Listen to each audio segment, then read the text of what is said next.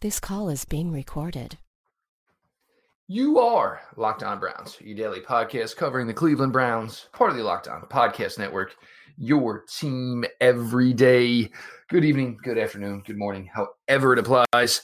Locked On Browns, your host, Jeff Lloyd from SI.com's Browns Maven, Pete Smith, your local experts on the biggest stories, all things Cleveland Brown wise for your daily delivery of all things dog pound. Uh, Pete, with the announcement yesterday, and then you know you look at maybe where the GM search was going, and then you know then the news starts to trickle out, and you're seeing, wow, it's going to be a complete analytic front eh, for the most part. It's going to be what Jimmy Haslam told us, uh, I guess New Year's Eve, that look, we're gonna get as much information together. We're to use it. We're to run as a unified organization for the first time and perhaps ever. And Pete, right about it, right about when we got done, posted the show. I guess some of the local beaters, you know, woke up from being hammered away, whatever it be that as it may. It all went to hell, Pete. Uh, I mean, I didn't come into this with a horse in this race, so I wasn't going to be upset about any result. Maybe Brian Daboll. I don't know. Uh, but overall, I was sort of ready for whatever, um, and I had an open mind about it. And you know, some people didn't, and were very set on one particular candidate, and anything else wasn't going to be good enough. So I don't know. I it it's irritating from like I don't have a problem with like you know you have your opinion whatever.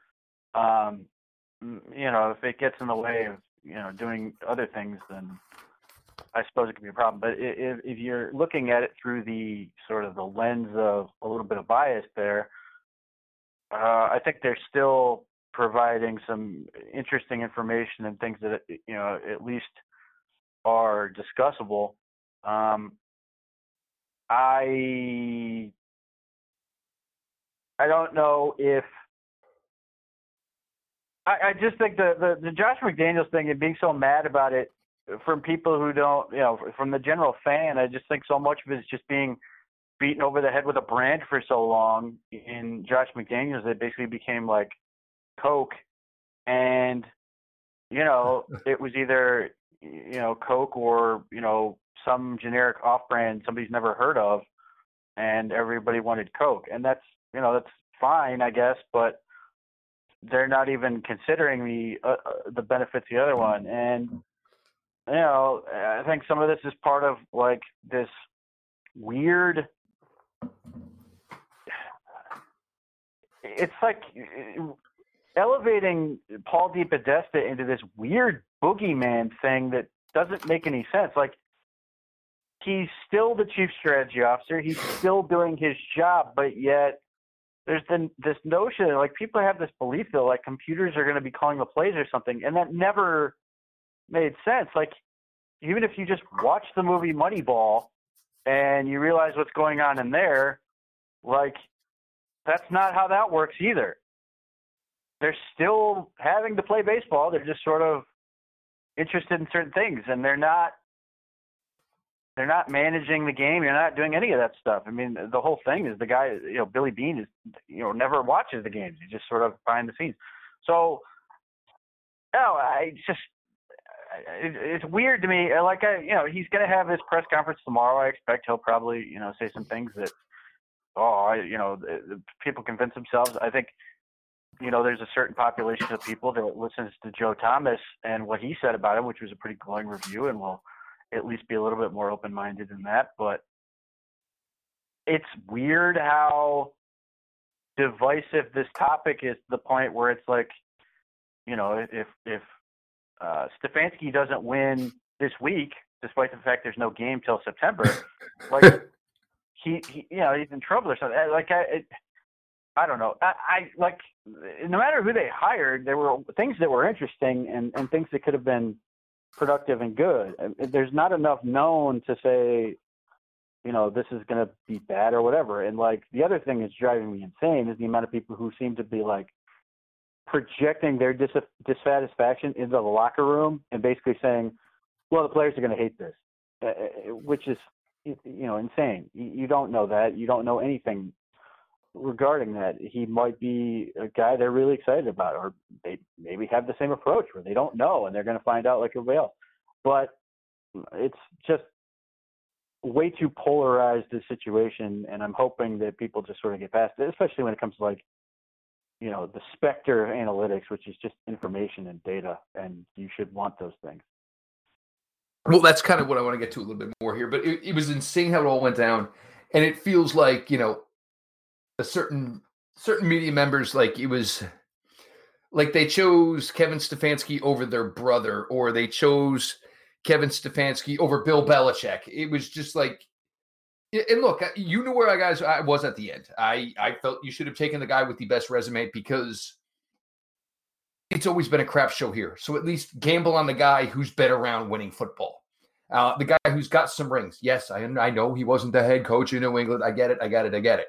But that was my stance on it.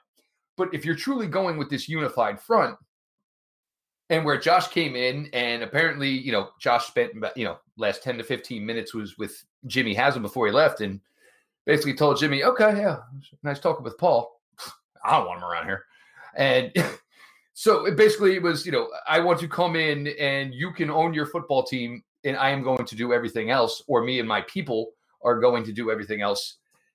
You know, it's you know that's also a pride thing on Jimmy Haslam. You know, it's uh well, you know, so basically you're telling me everything I've done here to this point is absolutely terrible. Well, there's some truth to that. It is, but you know, maybe he likes this approach. And Jimmy's a businessman, and this is where we're going to get to this analytical thing and these Monday meetings where guess what, Jimmy's going to want to know and sit down what went right yesterday, what went wrong yesterday, why did we win, why did we lose, and as far as this Friday game plan and Pete talked about this yesterday. And there is no, why do you think something like PFF exists?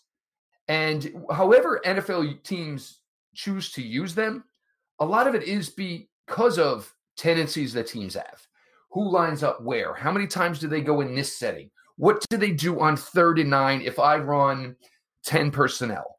And that's where it is. Okay, now, this is the game plan. This is what we're looking at. This is most likely what the defense is going to do. Okay, guys, go to work. Now, what if this is what we want to do? What are we going to expect to see from our opponent? And as far as the headset thing, or the guy sitting with, if it's a wide receiver coach, or if it's the offensive coordinator in the booth, and just like I said, and it's third and nine. All right, we put 10 personnel on the field. They blitz 61% of the time in this or it's fourth and inches. Hey, guess what? Teams are 12 of 13 going against them on fourth and one. This is useful information. This is what you want. It helps you do your job better. In my job, I want to know how I can make someone more efficient. It took you 61 minutes to do this. I'm kind of poking around here. It could have been done in 57. It's yeah, it's it's kind of breaking stones a little bit, but it's it's so much more involved in in football where that one tiny miscue could have been the difference between in winning and losing the game. So why not make the most freaking educated decision you can, Pete? Well, there's a lot of things, but ultimately, it's just access to information, and I, I can't stress that enough. But like, um, one of the you know one of the complaints about Freddie Kitchens and the Browns last year is they looked unprepared and they were slow getting plays in and they didn't adjust quickly enough. Well, unprepared, this is another way to get prepared. It's data based on what they're seeing and what they're, you know, the the idea of handing game plans to the analytics department, they're going to essentially get the data that's relevant to them. It's like, you know, I don't know how many people remember what a library is, but you would essentially, you know, have a list of things and the librarian would look them up for you and give you the information based on what you need. Well, so the, the game plan is essentially narrowing that down so they don't just give you like giant binders full of information and giving you stuff that's specifically of interest to you for what you're trying to do. And uh, if it like even more than just like percentages of what should we do, you know, fourth and you know five, you know, based on where we're at in the field. So like let's say it's you know, we're near the end of the the first half. There's like 57 seconds left, and there's two timeouts or something, and you're at your own, you know, 33 yard line, and the analytics person might say to you in the headset real quick, Coach, you've got, you know, you you've got. Let me think. This would be. You've got about six plays to get, you know, 20 yards to get yourself in field goal range, or you know, go to the end zone, whatever you've got about six plays if you you know you don't waste any or have to you know blow something or, or change them. You got about six plays to get you know in this case 67 yards if you're trying to score. Well, that gives you an idea one how many plays you have to have to run, but also how how aggressive you need to be in terms of how far those plays go to sort of keep you on schedule and like that stuff. So that's valuable, like really valuable, because you don't have time to think about that stuff. You're trying to think about the play you're going to call and what you want to do and that specific standpoint. Or let's say it's nothing but the analytics guys telling you when to use your timeouts.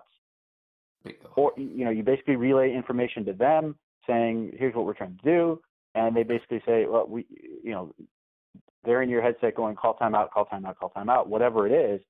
So you're not running around with your chicken like a chicken with its head cut off, wasting a bunch of times like the Houston Texans did yesterday in the playoffs. These are ways to get more efficient. And the same way, if you have data that's te- you know so much of this is you know Freddie Kitchens you know sadly is an easy target for this joke going with his gut um, on a lot of things let's say you have information telling you you know that, that makes you feel good you like uh, feel good about what you're doing you feel more confident. If you're feeling more confident, you're not thinking as long, you're not second guessing yourself long. You're getting the call in and you're moving on. So that gets the play in faster to the quarterback. The quarterback gets it faster to the line, and you can run your offense. And there's so many things where just having a little bit of information from these people that you specifically hired, it's like having a personal assistant to your coaching staff, except you have more than one, and they're not coaching your players. They're just giving you information.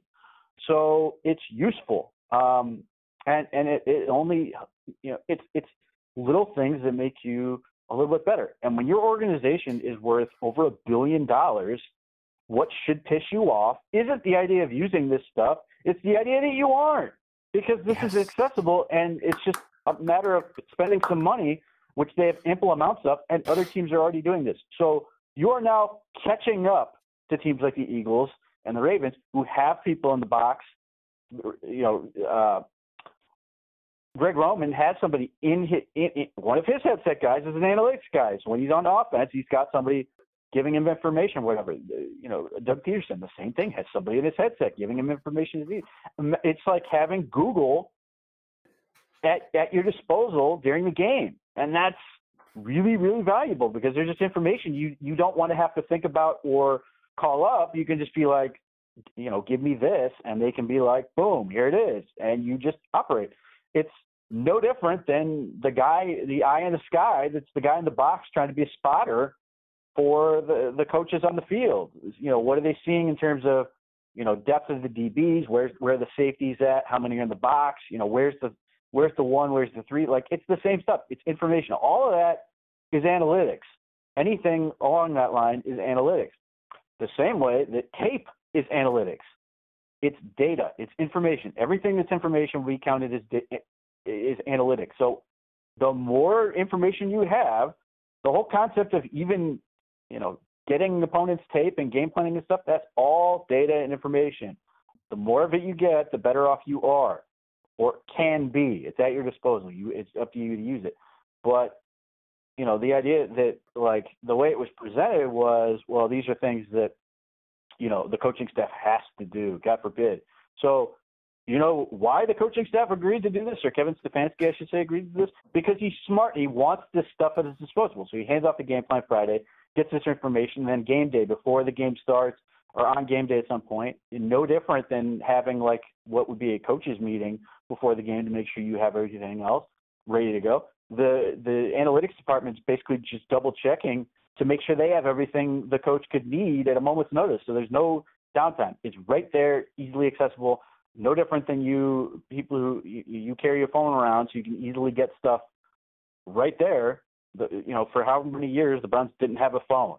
Now they do. That that's big, and there are teams that don't. The Giants and the Redskins. Don't be like them. Oh no. And, and part of it is, is it's it's having the old traditional where all you can do is make calls. Now they have a smartphone. They've elevated there. But two other things. Now, like now you brought, draw up the scenario where you're trying to get a field goal before the half. All right, you got a big play, you cross midfield. Um, you know, you, you time's getting to the essence. Clock it, clock it, clock it. Don't call timeout. We only got one timeout left. Why clock it? All right, we got two shots to get closer.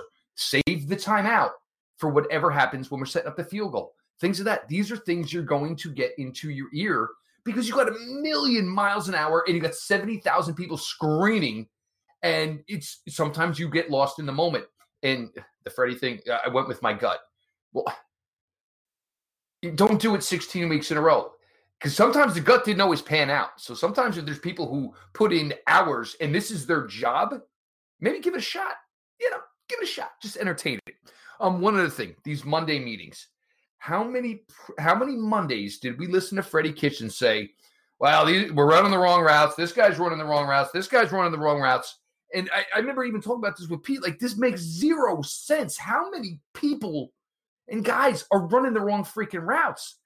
And then you find out that after about the first 15 or 20 plays, Freddie was just running whatever the hell he wanted.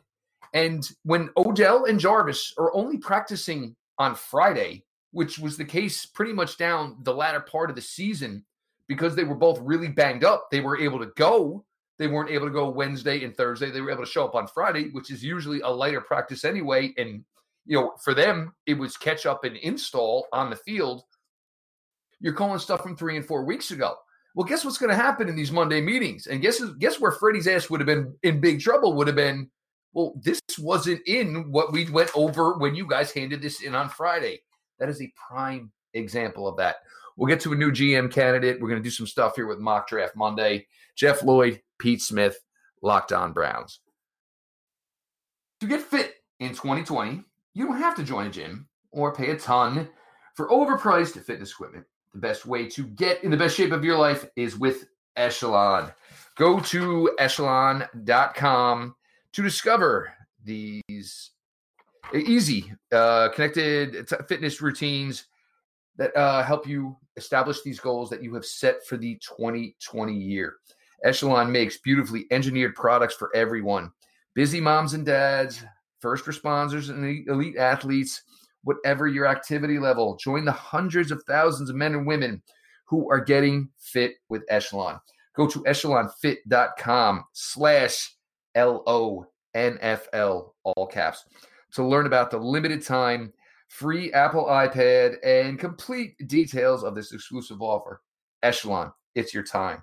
That's E C H E L O N fit.com slash L O N F L, all caps. Echelonfit.com slash L O N F L. Now, Pete, uh, a new name surfaced today, obviously GM wise, and this would be, um, you know, and everybody go ahead, have your fun with it. George Paton from the Minnesota Vikings. Pete, where George differs a little bit from Andrew Berry is, and it's going to be interesting because Pete, I know you I know me, we may want somebody who's just more of a straight talent evaluator. And this is not saying that Andrew Berry isn't that, but it's it, it's the and, and Pete, you you love the numbers and you love the analytics as far as you know production requirements, athletic requirements, and all of that stuff. But you would like that nice mix of the guy who is the absolute tape guy, who says, "Whoa, I really like this guy, this guy, this guy, and this guy," and then you pair him up with the analytics department who say, okay, we actually really like that guy. We really like that guy. We really like that guy too. Okay, we disagree here. This is okay. This is a guy where we differ. We both agree this guy isn't good, but Paton, he's he, he's more of the evaluator of talent, and whether or not I don't see how it's going to be two of them, both of them. It'd be nice if it was maybe, um, and it does seem like Berry's kind of got the upper hand here. But this is where Paton would be interesting or someone like him. Uh, I wish I knew anything about George Paton other than the fact his name is George Paton. Um, you know, what do you want me to say? Like, this is the thing is like, I, I can tell you I like Andrew Berry because I have some sense of what Andrew Berry does, and he does a lot of what I do. And you know, I'm all right. So you know, getting me in there essentially is the best possible way. Well, I mean, Paton is a sca- Paton is a scouting guy, and there's going to have to be one of those in this mix somewhere. Uh, I, that's fine. I, I, again, I don't know what the plan here is. Uh, you know, if if Paton's trying to, you know, if this is entirely for a GM job, or if there's some other weird ass, you know, thing he can sort of promote into, or whatever. I don't know. Or, or if Does someone entire facto title of president? Could that be Andrew Berry? And somebody gets a GM title? I I don't know.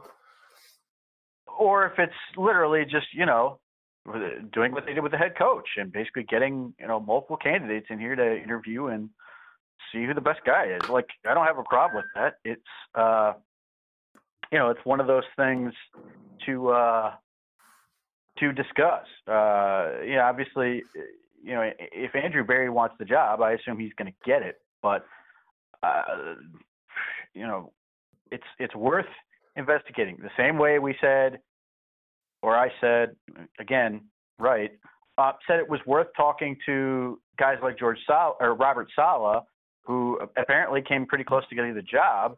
Like, it's not bad to you know get a sense of what the Vikings are doing from a front office standpoint. In addition to the fact that obviously has some crossover with Stefanski and his time in Minnesota, and he may be able to give you some valuable insight into that stuff. So it's I, I, I again, I wish I, I could tell you more about Paton. Um, you know, I can make a joke about how I wish, you know, he would figuratively, I, I can't stress that enough, shoot Chad Thomas in the head like uh, Patton with the donkey. But um, uh, th- there's, you know, I, there's just not enough information, so I'm not going to pretend I have it. And that's the one thing with front office personnel. It's even harder to give you stuff on that. And um, I'm gonna have a guest tomorrow. Hopefully, we can get some insight there. Um, I'll I'll continue with the two for Tuesday. Obviously, you know this will end up being you know your first Tuesday episode, uh, the one I had planned for the morning. Another one there in that respect. So it's you know it's it's difficult to gauge front office guys. We can speak on Andrew Berry because Andrew has been here. Pete's actually met the guy. Felt like a you know older than him. Felt turtled up around such a smart guy with the Harvard education. I can't blame you, bud. I would have felt the same way. If you got a word out of your mouth, you did better than I would have, bro. Uh, I'm gonna roll on through here. I got, I got, I got multiple words out. Uh, you know, it, it was, it, it, was slightly better than the Chris Farley show, but for anyone old enough to actually remember that, um, but you know, not that much far off. Again, it, look, look, I, I happen to agree with a lot of what he does in terms of evaluation. Um, he can always get better. Uh, he can call me if he needs help. Um, he's just, you know, I'm, I'm happy to lend a hand in that sense. But you know, I just think, um, it doesn't hurt the fact that he has skin in the game when it comes to the Browns roster. It doesn't hurt the fact that the Haslams are very comfortable with him, having you know been around him and really like him. And I'm hoping that's you know part of the reason he will ultimately take the job. Is in addition to the fact that I don't know if he'd be the youngest GM in the league, but he's got to be damn close. Uh, I'd be if he, stunned know, if he 31 wasn't. Be stunned. in he addition to it being you know one of the few uh, African American GMs or minority GMs in the league as well. I mean, there's there's a lot of you know for all the criticism, and and again, this is one of those topics that's 100% legitimate about minority hires and coaching. You know, this is not a small thing if if you're hiring a 31 year old African American to be the GM of your franchise in the same way that it was a big deal when they hired Sashi Brown. Obviously, uh, you know, in this case, uh, Berry's got a far better resume in terms of you know being the GM, but nevertheless, it still matters and is important. And I think um, I, I don't think that's lost on them in this situation. nor should it be. And um, Stuart Scott, who wanted to uh, basically, I guess, cancel the Browns out because they didn't hire Eric Bieniemy when nobody else did. Um, I hope you have something to say if Andrew Berry becomes general manager of the Cleveland Browns because it's you can say a lot of things about Jimmy. That's one thing in one way that Jimmy does not roll. Rolling on through here, mock draft Monday. Um, as you guys know, uh, the Draft Network, if you do or you do not know, they have two shows here. Uh, Locked On NFL, Draft Dudes, Kyle Crabbs, Joe Marino, Joe, my buddy, an impending father, got a baby girl on the way pretty much any day now. Um, Joe's going to be stay home dad. I'm pretty looking forward to that. Um, and all that goes along with that. Joe, you need any help, man? Give me a shout. I do remember the baby days. Now, uh, you know, this for us to do this year through the network, this was, you know, inspired. Um, Draft Network, they drop mock drafts every Monday. They rotated through, you know, the staff over there. Today was uh, Ben uh, Ben Solak's turn. Uh, ben may be the youngest dude in all of you know this football these football parts. Um, looks every bit the age of about twelve, but college graduate, engaged to be married. Uh, he dropped the mock today. He actually went two rounds, and God bless you for that, Ben. Getting to the point now where we want the two round mocks. Pete was Andrew Thomas from Georgia at 10, keeping with the left tackle theme. Xavier McKinney at 41. Uh, you know, whether you want to double up on the tackles, that's okay. I think he can still get tackle in third round if you're thinking right tackle. Andrew Thomas, Xavier McKinney, Pete. Uh, I like Andrew Thomas quite a bit. Uh, I think he's very good. I, I, think he's got a very good argument to be the best tackle in the class. Um, he's just impressive in terms of economy and movement, how well he's able to his flexibility and just his power for the position. Um, you know, I think he's a plug and play guy. He's like 21, if that. He may be still 20, as as is a theme with a lot of these these tackles in this class. He's just super young. Uh, I, I just think he's impressive. Now he plays a more of a gap scheme, and, and there would be some adjustment there. But I think he's a guy that somebody's going to build a franchise around, and I expect it's going to be the New York Giants unless they do something crazy, like take Becton. Uh, but uh, which is certainly yeah, possible. Which is, he's just a, a very very good prospect, and, and you know he he is sort of the um, he feels sort of like the not I don't want to say Joe Thomas, but certainly in the realm of he's he's more the old school. Uh, you pick him and, and you sort of forget about him for however many years type prospect that used to be around.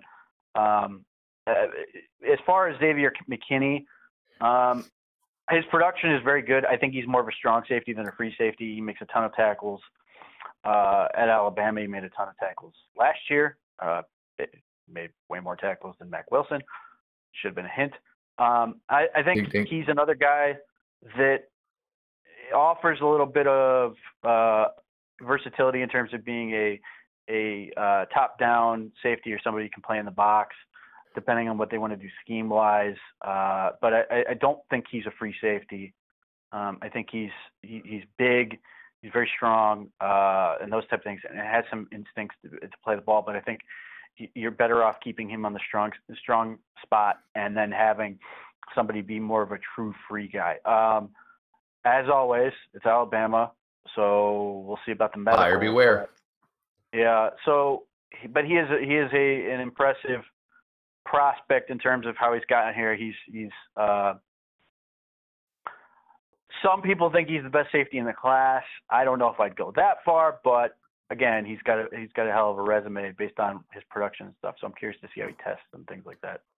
Yeah, for no doubt. And you know, if you're going to talk about him as a strong safety, yeah, 41. I mean, you know, you're not going to entertain the thought of I, look, and everybody, oh, safety's a need. Right now, I don't see any of these safeties being worthy of 10 guys. And that's why Pete and I keep harping on this as far as the fact of, you know, it's eh, there's certain eh, it, that's why it becomes tackle. It just seems like the most realistic scenario at 10 now. Look, a lot can change. There's no doubt about that. We have no, you know, there's moves to be made. The guys are going to move on, and a more pressing need may show up, or at least equal need at 10. But for now, the way this looks, and with that, we're going to take the Draft Network mock simulator through a run here. Um, and Pete, we're here. Um, two tackles off the board at 10. Best available, and this is funny because I, I may not even have to say a second name knowing Pete. But so I'll go from top up. Uh, AJ Epenesa, edge from Iowa. Grant Delpit, safety LSU. We've already just discussed this. Is that Isaiah uh, Isaiah Sim, Isaiah Simmons? I love him, I do, but I don't love Isaiah Simmons at ten. I want Joe Schobert back. Um, CeeDee Lamb and you know wide receivers a fun scenario to play here, but probably not needed. And best available Pete at ten overall from the University of Iowa, Tristan Wirfs.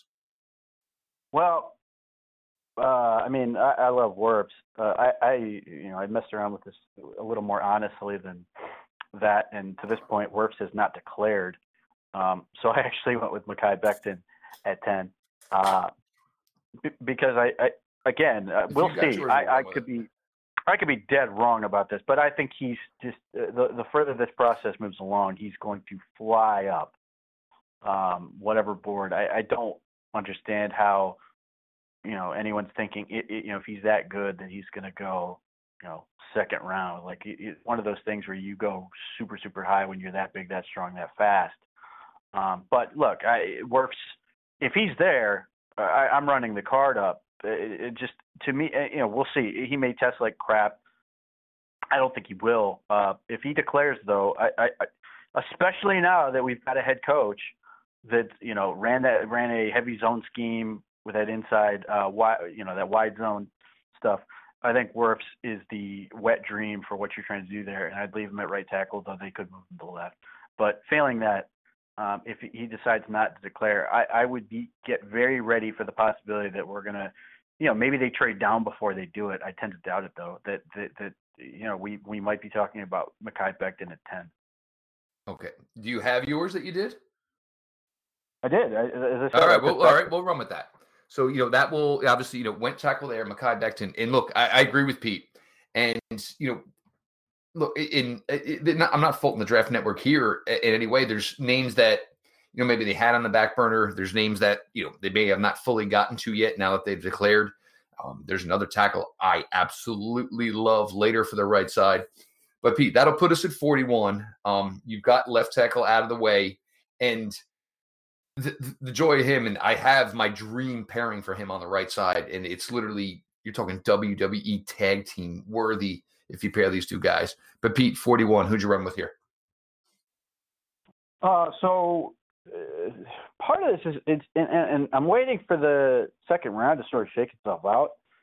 Um, it's just there's just infuriating sort of group of players to me. Uh, so I, I went the Twin Towers uh, route, and uh, and I took my guy uh, uh, Tega Wanogho, uh, the Prince of Auburn. Um, again, he he plays in a heavy zone scheme. Uh, limited. It's it's more basic than some of the others, but that's all they do at Auburn is run zone.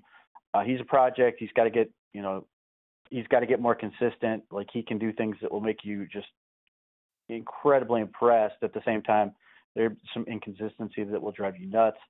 Um, you know, I, I, I think having a guy like Kendall Lamm in the mix is very important because if you're you're you know I don't think you can plan on two tackles being ready to go as rookies, but you know if they do, that's great. But you have to have some you know some ability to to be flexible, and I think Kendall Lamm offers you that. So I, I, I will see with his with his testing and stuff. I, I love the upside of Wanogho. I think interviews and stuff are going to be important for him just to get a sense of how badly he wants to be great. Watching tape, I, I think he looks like a guy who's only going to get better and better and better. I'd be curious to see what he has to say. Um, at least for the time being, I think he's still slated to go to the Senior Bowl. Uh, so if he does, I think it'd be a great opportunity for him. Uh, as always, I'm always happy to to fly the Nigerian flag uh, with these prospects. Uh, the Super Soldier Project that seems to be operating out of that place in terms of uh, genetics.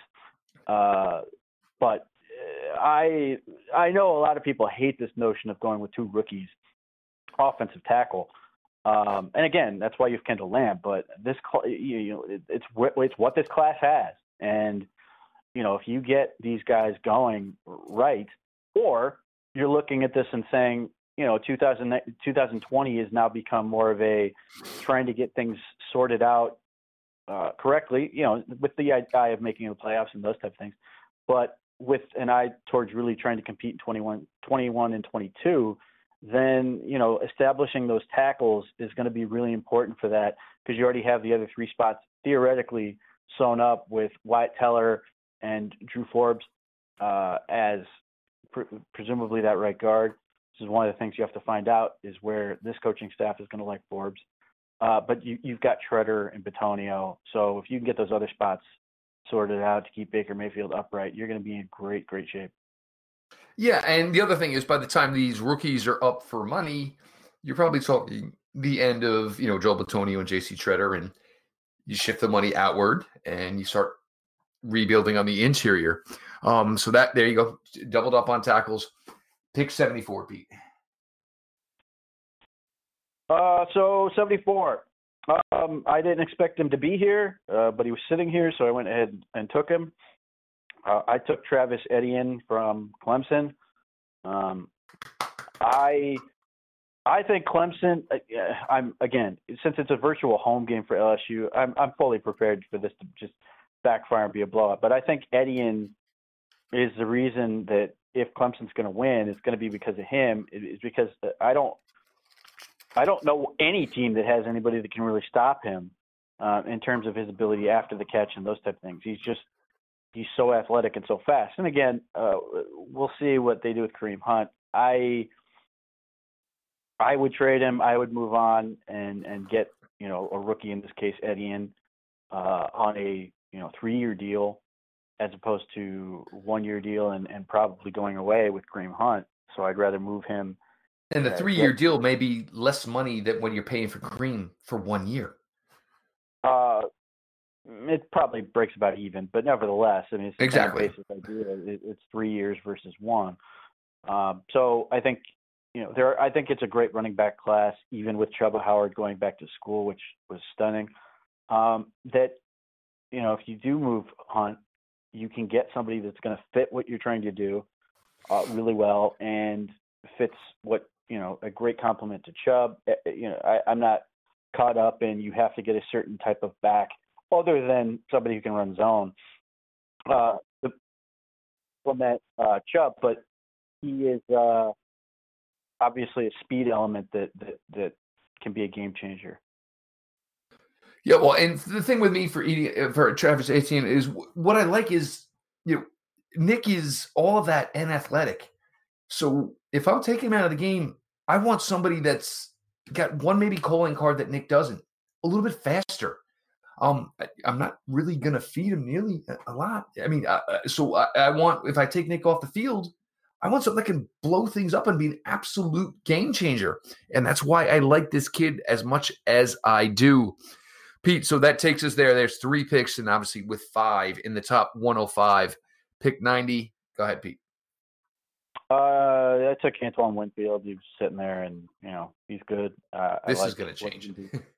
he's yeah, I like what he can do as a strong safety, potentially as a free safety. Production's crazy. I'm curious to see how he tests. Obviously, the medical is going to be a key. You know, nobody seems to really have a good feel for where he's going to go. So he's interesting, but he has declared for the draft, so um, he's he's in the mix. That will take us, and from there, um, this now will be you know five picks in the top 105 and this is maybe why i like um the prospect of moving on from hunt as much as i do is you getting six picks in the top 105 in this class and it's a really good class. It's a really great position to be in and that's why i'm wondering how the analytics are going to play with kareem in this scenario pete pick 105 uh, i took evan weaver the linebacker from cal uh, his production is absurd. He gets like one out. He got like one every out of every five solo tackles Cal had this year. Um, a question's going to be about his athleticism. I think he's more of a Mike backer than he is. Uh, he was more of a outside guy for for Cal. Uh, but all he does is find the football and make plays. So that's kind of what you want from that. What you're expecting takes us to pick 167 and now, obviously, no fifth round pick. You come back here in the sixth round, you start to get in this BPA type of territory, Pete. Uh, I took McTelvin Agim. I don't know if that's pronounced, but the defensive lineman from Arkansas. Uh, for whatever reason, he's like always rated really low on these things, and I don't know what it is. My guess he's he's going to move up. Uh, he's at the Shrine game this week, uh, and he has great production across the board. He's a nice three technique that can get up the field and penetrate and do those type of things. Um, Arkansas is a garbage team, so it's possible that that's part of the problem. Is some of these guys they have that are very talented are going to slip through the cracks a little bit, but he's he's really good. All right, people, close it out here as we're getting a little tight on time. Two twenty-one before all the uh, compensatory picks come in, which would be in the regular realm of it. Would be the third to last pick of the draft. Uh, I took Joe Gaziano, the edge from Northwestern. Uh, he's really productive. Um, base end, he probably can slide inside in certain situations. Um, he's just, you know, he's like, you know, Chad Thomas, but good. So uh, he he may not test particularly well, but he just seems to understand how to actually, you know, the the idea of the game is to actually tackle people, and he does that at a at a high rate. Uh, so we took you here through here your mock draft Monday. We started to cover, uh, you know, the analytics side and the